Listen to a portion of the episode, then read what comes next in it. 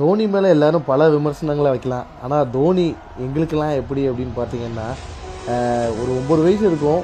ஒரு சின்ன பையன் கிரிக்கெட்னாலே என்னென்னா அடித்து விளாடுறது தான் பிடிக்கும். சிக்ஸ் அடிக்கிறது அந்த மாதிரி. அந்த மாதிரி தான் வந்தார் மகேந்திர சிங் தோனி.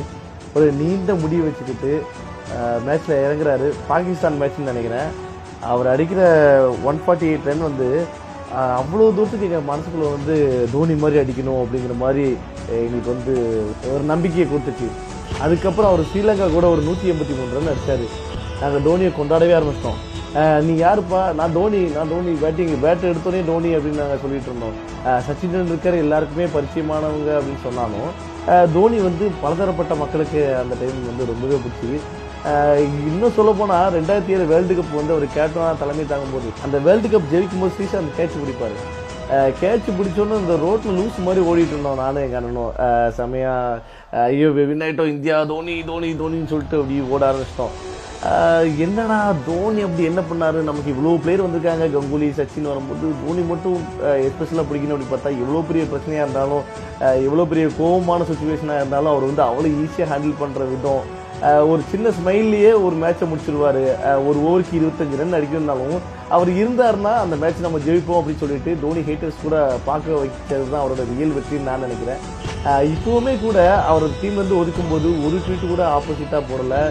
அவ்வளோ கூலாக ஹேண்டில் பண்ணுற ஒரு மனுஷன் ரிட்டையர்மெண்ட்னு அறிவிக்கும் போது எங்களால் அதை ஏற்றுக்கவே முடியல கண்டிப்பாக இன்னொரு மேட்ச் இன்னுமே கூட அவர் வந்து அவர் விளையாட்டு ரொம்ப மோசமாகிடுச்சு அப்படிங்கிற மாதிரியான ஒரு இஷ்யூ கூட வரல. அவ்வளோ அருமையாக கீப்பர் பண்ணுறாரு நம்ம இந்தியா டீமுக்கு இப்போவும் கூட ஒரு கீப்பர் அமையலை. சொல்லலாம் அவருக்கு தான் முப்பத்தொம்பது வயசு ஆகிடுச்சே இனிமேல் அடுத்த பிளேயர் உருவாக்கணும்.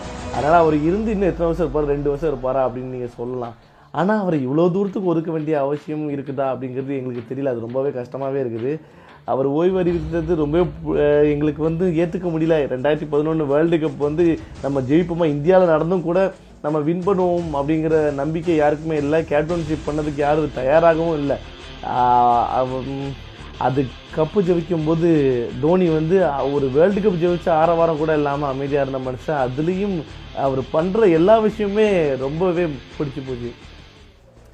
அவர் ரிட்டையர்மெண்ட்டுங்கிறது ஒவ்வொரு அந்த ரிட்டையர்மெண்ட் நியூஸை பார்க்கும்போதுமே எங்களுக்குள்ள ஒரு ஒரு தாக்கத்தை ஏற்படுத்தியிருக்கு. அது வந்து ஒரு தூக்கத்தை கலைக்கிற மாதிரியான ஒரு தாக்கம்.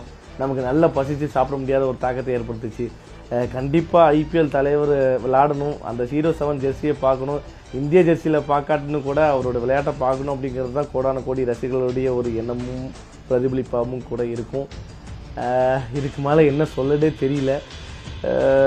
வி மிஸ் யூ தலைவா?